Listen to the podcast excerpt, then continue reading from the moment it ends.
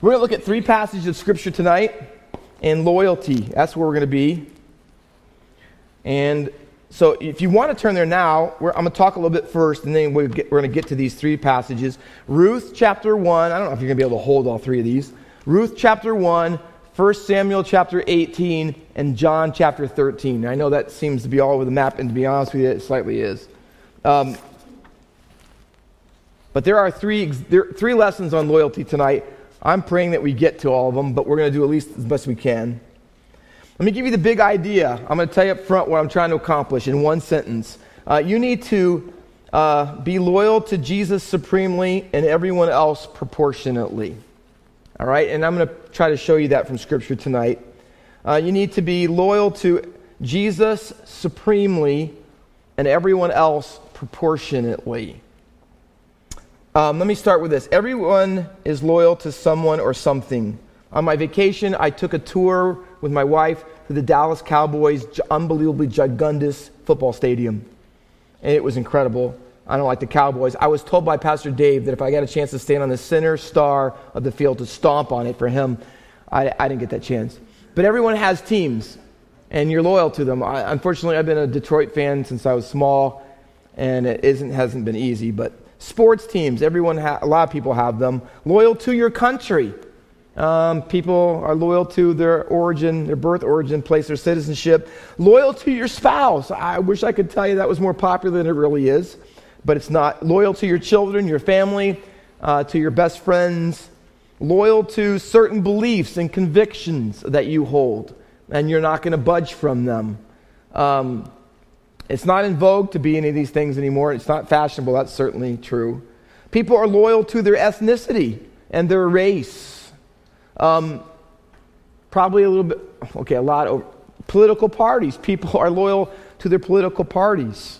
Um, loyal to their jobs and the companies they work for. Again, probably not nearly like it was anymore. I mean, people will pretty much leave in a short period of time for better pays and benefits and so forth. Um, Loyal to their church. I hope that's true. Uh, loyal to certain news channels. Oh, you know, if I'm liberal, I may watch M S N B C, or if I'm conservative, more Fox News. But, you know, I only watch this channel, and, and so forth and so on. Did you see on one of the news channels, um, I'm not going to say it because you'll try to judge me, but um, did you see the couple that was seventy-two years married? Older couple, they had to spend a year apart from each other because one of them got COVID, and then they had to be put in a nursing home, and then you couldn't go in the nursing home, kind of like Jack Kestenbaum right now. You can't go over there because they don't take visitors, and you had to be in there, and you can't go out. And so they had, they were seventy-two years married, but they didn't see each other for a year. And then they showed on T V, the news, the reunion, because I think they were like upper nineties, and uh, middle upper nineties, and it was so cute. I mean, they were crying and everything like that. And the, the discouraging part was seventy-two years. I go, Chris, you're not even halfway there. So that was a little depressing for her. But loyalty. Loyalty is a commodity. Can I say a trait? We adore it. We really do. Um, Pastor Martins, thirty-six years pastor of this church. Can I tell you? That doesn't happen hardly anymore. You know the average stay of the senior pastor, how many years it is? Youth pastors, two to three.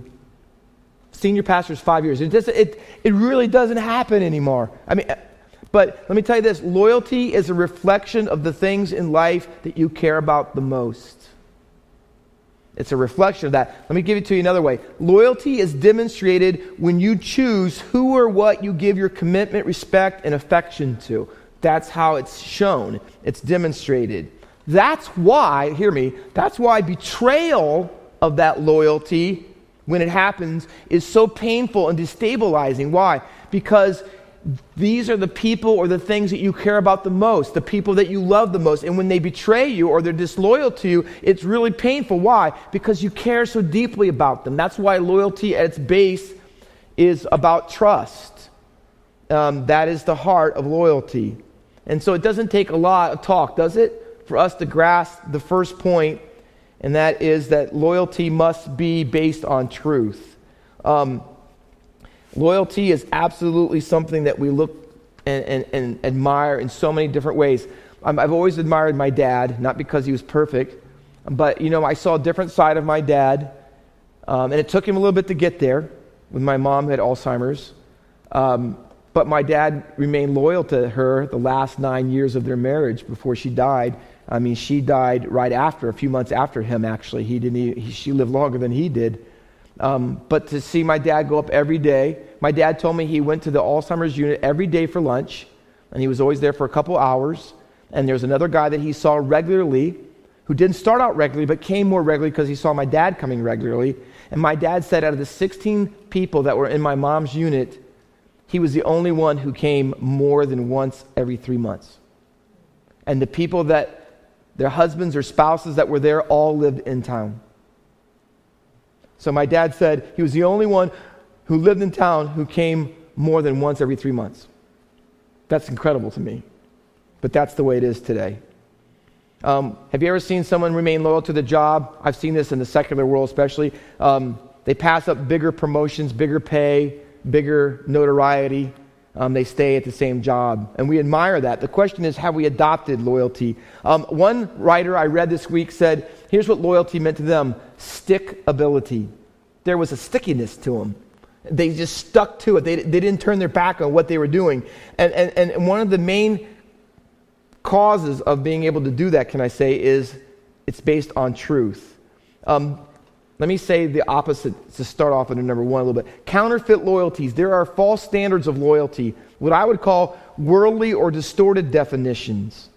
Um, someone says that you can be loyal to a point. That would probably be the working M O of most people today when it comes to loyalty in our culture. They would say loyalty is to a point. In other words, I'll stand by you as long as you do the right things by me. Um, of course, we live in what's been labeled a cancel culture, and so if you do something wrong, or it's even thought that you could do, you're doing something wrong, even though it's not been proven, then you are canceled, you are cut off, and there isn't really a lot of loyalty anymore in, in a lot of those ways. Um, so, again, on the other side of the spectrum, there's blind loyalty. Blind loyalty is that I'm loyal to people, um, and I want them to be loyal to me, but they can't ask any questions. So I, I've heard of even in church situations where people uh, are not allowed to ask questions. They're not allowed to criticize people um, who are in leadership because it's considered disloyal. So, they, but they want you to be loyal just because you're the pastor and they're in the pew, and so you're supposed to be loyal and never question anything. I'm grateful. I don't know if you know what this word is, sycophant. You ever heard of sycophant? You probably haven't heard that word. But basically, we would say you're a yes person, yes man, we used to say. In other words, you just say yes because that's what you're expected to do. And and that's blind loyalty. Blind loyalty really is no loyalty at all. And a good church, and I'm thankful to be a part of this one who is, that we have pastors who um, have feel very free to uh, tell me, Pastor Walker, you shouldn't have done that, or that's not the way that should be, or this should be better. We have deacons who do that, and, and, and I'm glad to be a part of that situation. Um, and, and, and I'm very thankful for that because loyalty has to be grounded in truth. Friendships cannot make it. They won't make it unless they have biblical loyalty. Marriages do not and have not and will not make it unless they have loyalty. Businesses don't make it. Churches and schools, they don't make it unless they have are filled with people with the right kind of loyalty. And we all need, including me, we all need people who will be our friends and be loyal to us and be with us and, and stand by our side when the chips are down. We need those kind of people, and there are not that many of them around. But we also need people who have our back, but they also speak to our face. Right? They have your back, but they're also not afraid to speak to your face. They tell you to your face, not behind your back, not talking to somebody else. But they'll come to you and say, hey, here's what I think about that. And here's what, you know, my view of that is. Let me hear what you have to say about those issues. Proverbs says, faithful are the wounds of a friend. And truthfully, when you have a loyal person in your life, they don't just tell you what you want to hear. Uh, they tell you what you need to hear often. So loyalty detached from truth is no loyalty at all. Now, I'm going to give you two more principles, and they are based on the three passages and the three relationships that we're going to look at. And we're going to take and unpack these last two uh, a little bit better. Ruth to Naomi. So if you'll turn to chapter Ruth chapter one. Do you ever mess up where Ruth and, and Esther are? Do you ever get that? That's me. You think after all the years I've studied the Bible that I could know the books of the Bible in order properly, but sometimes I struggle. That number, chapter one, let me give you the principle Uh, and each one of these stories are going to give the example of the same principle. So it's not Ruth has one and Jonathan and David have one and Jesus and the disciples have, no, each one of them share these last two principles each. And so we're going to kind of go at it that way. But the lesson is, here's loyalty lesson number two. Lesson number one was loyalty has to be based on, forged, um, shaped by truth. So, number two is this, all horizontal loyalty must be anchored in vertical loyalty. Okay, I'm going to say it again. All horizontal loyalty must be anchored in vertical loyalty. Let me say it another way. Our loyalty to others must come from and spring out of our loyalty to God. If you do not have your loyalty to God right and ordered, you will not have your order, secondary loyalty right either. So let me say it this way, third way. If you don't have your supreme loyalty right, you will have your secondary loyalties all wrong. Okay, they go together. So you're going to put too much weight on your spouse and too much loyalty to your friends and to your family or to your political party. You're going to put way too much weight on that if God isn't supreme. The way you keep this, or this is why I said before, see, we, we are loyal to Jesus supremely and everything else proportionally. Proportionally to what? To our supreme loyalty to Him. It controls all the other loyalties. And to the degree that I can be loyal to Jesus and be loyal to you, that's the proportion that I have to have. And you're going to see that in these passages, because you're going to find out that the context of loyalty to others has to be our devotion to God. Let me show you what it looks like with Ruth and Naomi. And we're going to read chapter one and verse fifteen. And she said, "See, your sister-in-law has gone back to her people." This is Naomi talking to Ruth about Orpah leaving. You know the story. They have, uh, Naomi is married to Elimelech, and they have two sons. They go to Moab because there's a famine. They're in Moab, and they end up marrying two Moabitess women. Um, the husband dies of Naomi, and then not too long after, the two husbands of the two Moabitess women die, and there's, so it's three women left by themselves. That's the context of this. In a famine time, it's not good. They have to go back to Bethlehem where they're from. Hopefully someone in their family will help take care of them, because when you have no males in your family, the husband, the two other husbands, the younger men, all died, you're not going to make it. Three women just aren't going to make it. Uh, they have no money. They have no wherewithal. So it's a very, very difficult place to be. So that's the context. And so we read this. She tells, in her older age, Naomi says, "Hey, I'm not going to have any more children, so you're not... You know, I'm not going to supply you with another husband. And even if I could have babies, which I can't, um, they couldn't grow up fast enough for you to marry them. So you're, if you are smart, you're going to do what Orpah did." She went back to her people and to her gods, back to Moab, and where she could get some help. That's where you're from. That's where you should go. That's what she's telling her. So verse fifteen says, "See, your sister-in-law has gone back to her people and to her gods." Remember that phrase, her people, her gods. "Return after your sister-in-law." But now, circle it in your Bible, because verse four, fifteen says it, uh, fourteen said it once. Uh, they lifted up their voices and wept again, verse fourteen, "And Orpah kissed her mother-in-law, but Ruth," see it again, see, underline it, "but Ruth." Orpah did this, but in contrast, Ruth did this. sixteen does it again. And they want you to set up a contrast between these two sister-in-laws. Verse sixteen says, "But Ruth says, 'Do not urge me to leave you or return from following you.' Here's why. 'For where you go, I will go. Where you lodge, I will lodge.'" Now, skip a little bit down. Verse seventeen. There's three wheres in a row. Okay? So there's two levels of loyalty. Uh, Ruth is going to tell Naomi, here's how I want to be loyal to you on a physical level. And it's marked off by the word where. Where you go, I'll go. So if you go to Bethlehem in Judea, I'm going.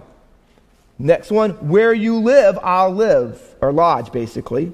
And the third one is, where you die, I will die. So let me tell you, how am I going to do this? I'm going to go wherever you go, live wherever you live, and I'm going to. It's not going to be short term, because I'm going to stay there until you die or I die. So this is no small covenant or pledge she's making, right? This is so powerful in the words she's saying that I don't know if it's anymore, but when I was growing up, this was words that were often spoken to husbands and wives at marriage and wedding ceremonies. These were words spoken to your spouse because they were so strong words of covenant and commitment and loyalty. And so the three wheres, see, physically, I'm going to do what you... But it's more than that. Now watch. Go back to that phrase I skipped over. Your people shall be my people, and your God, singular, will be my God. What did Orpah, what did she say that Orpah did? That she went back to her people and her God's little g, plural. So you know why she, she didn't stay loyal? Because there was no God, not the true God, in the equation. So she could have loyalty up to a point, but without the true God in her life, she went back. I mean, she did love Naomi. She gave her a kiss. She's going to miss her. They cried over it. There was emotions, but the emotions didn't move her to be loyal. And loyalty is not about emotions. Because the context screams to both Orpah and Ruth, don't be loyal to her. She's got nothing to offer you. You, you had her sons, and now you have nothing. She doesn't have any money. She can't generate any money. And she's going back to a town that she doesn't even know if she can make it there. And then you're going to be extra, and you're not Jewish. Right? So there's nothing she's getting out of it. So to let yourself think for a moment that emotions is a loyalty thing, I mean, loyalty is an emotional thing, is not what it's about. You know what it is? It's a God thing. That's why it has to be forged in the context of your devotion to God. She went back to her people and her gods. In contrast, Ruth said, no, here's what I'm doing. I'm taking your people and your God. Go back and read the rest of the story, and you'll find that that's not just a statement. It has real content to it because she adopts it. In fact, later on in this very chapter, she says, so the Lord do to me if anything but death separates us. So she's already calling Yahweh her God and her Lord. So it, it seems like Orpah didn't adopt the God of the Bible, but Ruth did. And that made all the difference in how she responded to Naomi. It was the difference. And let me tell you this. And how you view loyalty and how you view your loyalty to other people will be determined by and shaped by your loyalty to God. Can I tell you as an example? You won't find the patience. You won't have the kindness. You won't be able to think the best of someone right off the bat. You'll be able to think the worst. You'll look at their history and you'll say, oh, this is what they have to offer, or this is what happened in the past. And you won't be able to have the ability to be loyal to someone. And you'll think, the, you know why? Because you haven't really come to the grips of how loyal God has been to you, because he's not in your life right. See, you don't get that.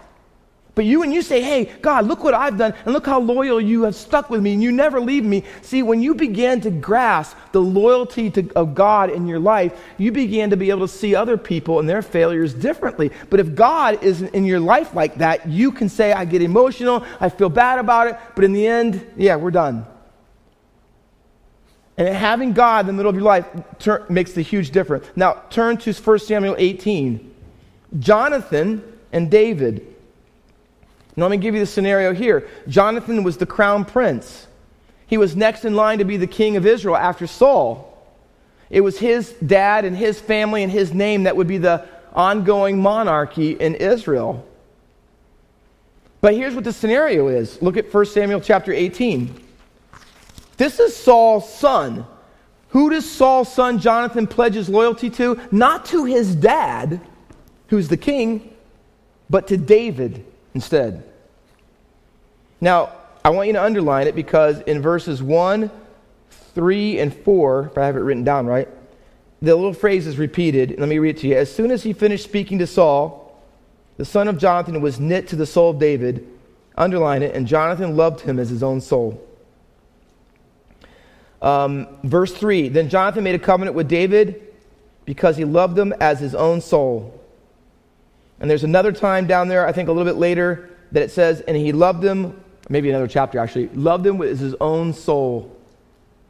Now, here's the point. See, he's waiting in line to be king, but he's not loyal to his dad to the same degree that he is loyal to David. And, and today, those of us who are the sixty-four percent said, you know, my biggest struggle uh, you know, of, of the supremacy of God and my loyalty is my family. And that had to be hard for Jonathan. His dad was the king. He was next to be in line uh, to be on the king. But why was he more loyal to David? Why did, when his dad was trying to kill him, did he go give him reports and say, hey, don't come today, and don't do this today, and watch out, my dad's going after you?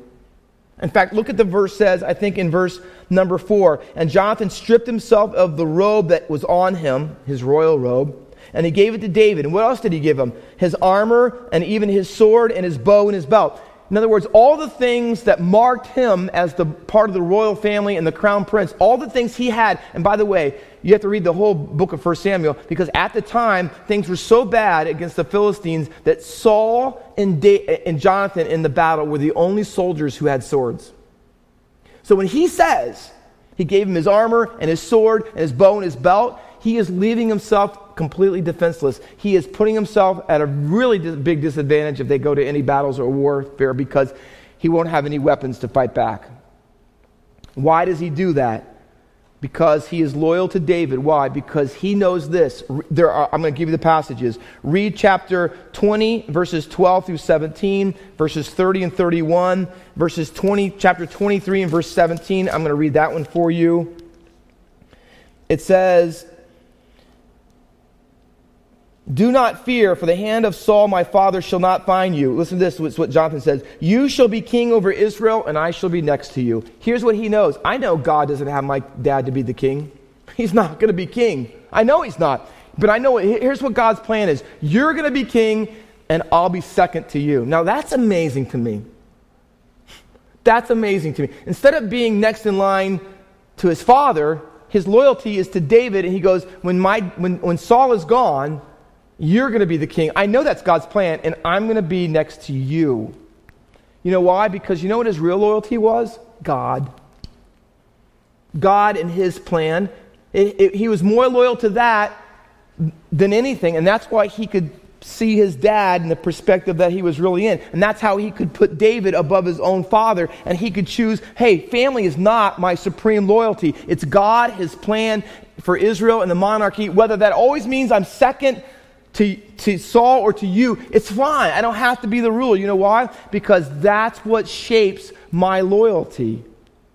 So ask yourself the question, is that true for you? Is that true in your family?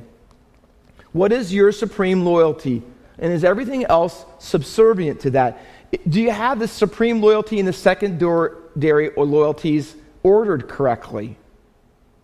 David, I mean, Jonathan was loyal to David over his father. And the reason was is because his supreme loyalty was God. Now, we said earlier, there are some supreme, sec, uh, some secondary lo- loyalties that challenge our supreme loyalty. And I wrote down a bunch more of them. Job, sports, education, ethnicity, politics, personal likes and dislikes, preferences, things that you think the way they should be, getting your own way. Um, I like this certain leader, I don't like this other one. Uh, uh, even pastors, authors, that I, I you know, spouse, family, uh, friends, entertainment choices, conveniences. You know, those are all have place in our lives, and there's not wrong to have most of those things in your life. But the problem is what? When secondary things become supreme things, and you know what they're called when that happens? Idolatry. Idolatry is putting something equal to or higher in your supreme loyalty than God. Jesus, if you'll turn to John thirteen, was meeting with his disciples for the last time. They were going to have the Passover meal because Jesus was to be crucified that weekend. In John chapter thirteen, in verse one, it reads, now, before the feast of the Passover, when Jesus knew that his hour had come, notice that. His hour is a, is a phrase that is mentioned a boatload of times. Uh, for, I think, if not mistaken, twelve times. And it refers to, even at the start of the Gospel of John, chapter two, verse four, all the way through, and Jesus knows his hour. His hour is when he would finish his responsibility of dying on the cross. It was his hour. And so here's what Jesus says. I know that I'm going to die pretty soon. And he knows all that that's going to entail. Watch. He also knows, look what else he knows. It's, he knows he's going to depart out of this world to the Father, having loved his own who were in the world. He loved them to the end. You know what else he knows? Keep reading. He knows that Judas is going to betray him, because he knows exactly what he's going to do. He knows when he's going to do it, and he knows how he's going to do it. He knows because he's already told Peter, I know that Judas is going to betray me. I know that you're going to deny me. And he also knows this because he warns his other disciples that when it comes time to go into the cross, not one of you will be there because all of you are going to run in the Garden of Gethsemane and you'll forsake me. So here's what he knows. I'm going to be crucified by the people I came to save. My closest friends, all of them, including my number one disciple, denial, betrayal, and forsake me. All of them. Now I'll read the phrase again. This is all the things he knows. Now look what it says. And he loved his own. That's amazing in and of itself. But you know what it says at the end? And he loved them to the end. Telos in the Greek. He loved them till it was completed. You know what that means? He stayed loyal. Here's a question. Did Jesus, was he loyal to a fault? I think he was.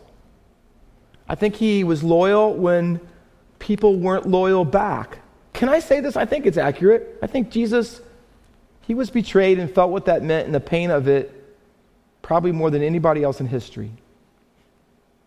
I think he experienced betrayal, denial, forsaking, disloyalty.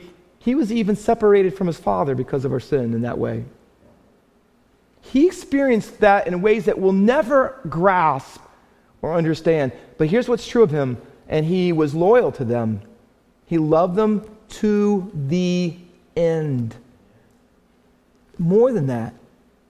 You know what happens after his resurrection? The guy that denied him, his number one disciple, and he did it three times in front of people publicly.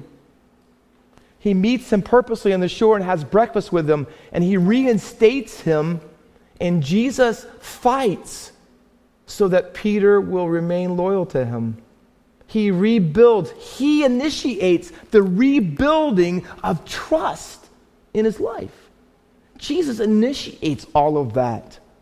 We find it very difficult to be loyal to that extreme, to be loyal to a fault like that. I mean, someone is disloyal to us, we write them off, we don't want to have anything to do with them, we condemn them, whether it was the first time, the third time. I mean, wasn't Peter shocked when Jesus said, hey, how many times can I try to forgive somebody? Maybe seven times? And I think Peter thought that seven times was outrageous. And then Jesus says seventy times seven, and I don't know what Peter knew what to think about that. I know forgiveness and trust are different. I'm not that simple, right? I, I get that. I mean, Judas was the one who took the money bag. So even if he was forgiven at one point, you don't trust him with the money bag for a while, right? I, I get all that. But what I want you to see is, here's what lo- he was loyal to them, and he fought uh, to have them be loyal back with him. And he made the initiative. He took it in upon himself to go after them. So which brings me to my last point in five minutes. Loyalty number lesson, loyalty lesson number three. Loyalty will often be tested. Often be tested. Listen, be careful, because if you think you're a loyal person and you have people, friends in your life, you think you're loyal to the, an organization, you think you're loyal to this, that, and the other, other people in your life, your spouse, your family. If you think you really are, it may be that you just haven't been tested severely enough. Ruth said, let me tell you how extreme my loyalty is. Where you go, I'll go. Where you lodge, I'll lodge. I don't have to have your son as my husband to do that. Listen, I don't have to have you be able to give me anything. You can't make food come, you know, you can't provide that. You can't provide money. There was nothing Naomi could give her. She says, I want you to know my loyalty doesn't change. See, a lot of people change because their job isn't giving them what they wanted anymore. And so they look somewhere else. But here's what she says. I'll die where you die. And this, and she says, I'll be buried where you're buried. I mean, she goes to some pretty verbal extremes, right? But she wants her to know. And then it says, this is what it says. And the next verse says, and when she saw, she was determined to go with her. And the word determined means to be strong, bold. She was so firm about it and so bold. She says, she stopped talking to her about it. She says, I, I try to talk you out of it. If you're going to be this stubborn, so be it. And she stopped talking to her about it. And can I tell you this? Her loyalty to Naomi changed Naomi's life, who was bitter, depressed, blamed God for everything, and everything turns completely around. And you know why? Because Ruth, who stood loyal to God, was in her life. More than that, did you know she not just changed Naomi's life, Do you notice she changed history? Because Ruth was loyal to Naomi. They went back to Bethlehem. They met Boaz. Boaz married Ruth. And do you know who her great-grandson was? King David. We have King David because a foreigner was loyal to God and to Naomi. That's what can happen in changing people's lives. She had the where right and she had the who right because she had God right.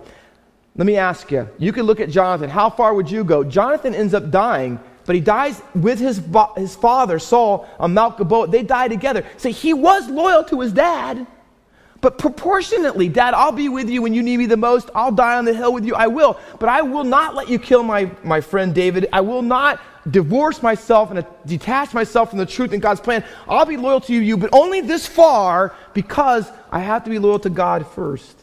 And let me tell you this, it cost him.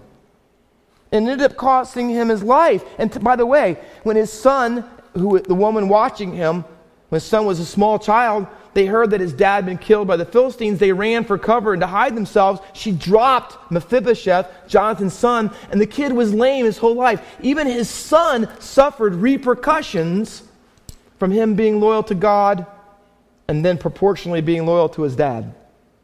His son suffered from it. He was a he, he was crippled his whole life. But David takes him in because God even takes care of that. So there you go. How far will you go to be loyal? What would you be willing to give up? What would you be willing to sacrifice to be loyal? Most of us wouldn't be too much. But for Ruth, she gave up everything to bind herself to Naomi. Jonathan, he gave up everything to be bound to David. It cost him. But nobody was had more sacrifice and cost and willing to give up than Jesus. What did it cost Jesus to be loyal to you and me and to his, namely to his disciples? Well, it cost him his life. It cost him the cross of Calvary. He gave his life, and he loved them to the end. He loved them and was loyal to them when they betrayed him, when they weren't loyal back. We have to decide. It's not cut and dry, is it? It's proportionate. What does the proportionate part look like? It's not always the same for everybody. It's not always the same result, and there's discernment and there's wisdom needed, but we have patterns, don't we? We have patterns to show that maybe the world's idea of what loyalty is, and forgiveness and kindness and patience and long-suffering and thinking the best of people isn't the pattern that we should follow. But there are patterns. Joseph was loyal to his brothers and took care of them, provided for them, and never took vengeance on them for all those things that they did to him. He was loyal to his brothers, especially when they needed him the most. Job was loyal to God, even when everything, including his family, was lost. I mean, you could go through Scripture, can't you? And all kinds, all kinds of examples and stories. Loyalty is such a huge thing. In fact, here's what Jesus says, and I'll close with this. If you read Mark eight, Jesus says, if you are ashamed of me, I'll be ashamed of you. And when my Father comes, again, with his holy angels, then you'll have no part with me. In other words, if you're disloyal to me, and you're ashamed of me, and you won't keep my word, and you won't obey me, and you're not loyal to me, he goes, I don't have anything to do with you. When my Father comes, you're going to find out that you really aren't part of who I am and what I'm about. Because Jesus says, you need to be loyal to me. So ask yourself the question, are you loyal to a fault?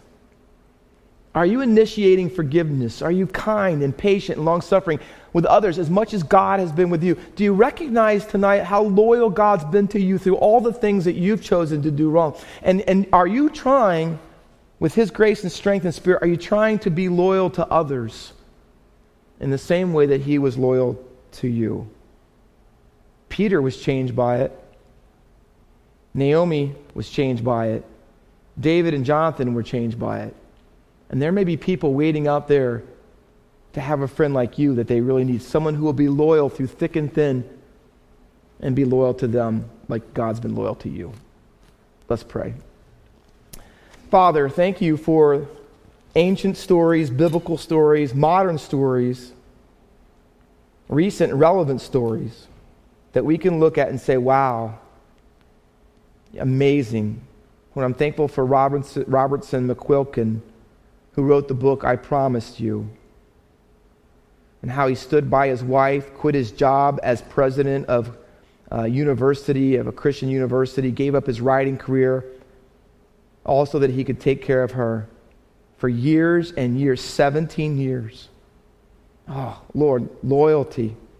It's amazing. Father, I don't know what the future holds for any of us, but maybe be loyal.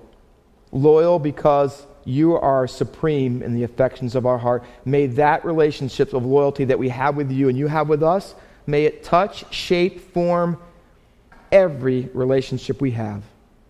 May we be found loyal in your presence. For your glory and for the good of others, we pray in Jesus' name. Amen.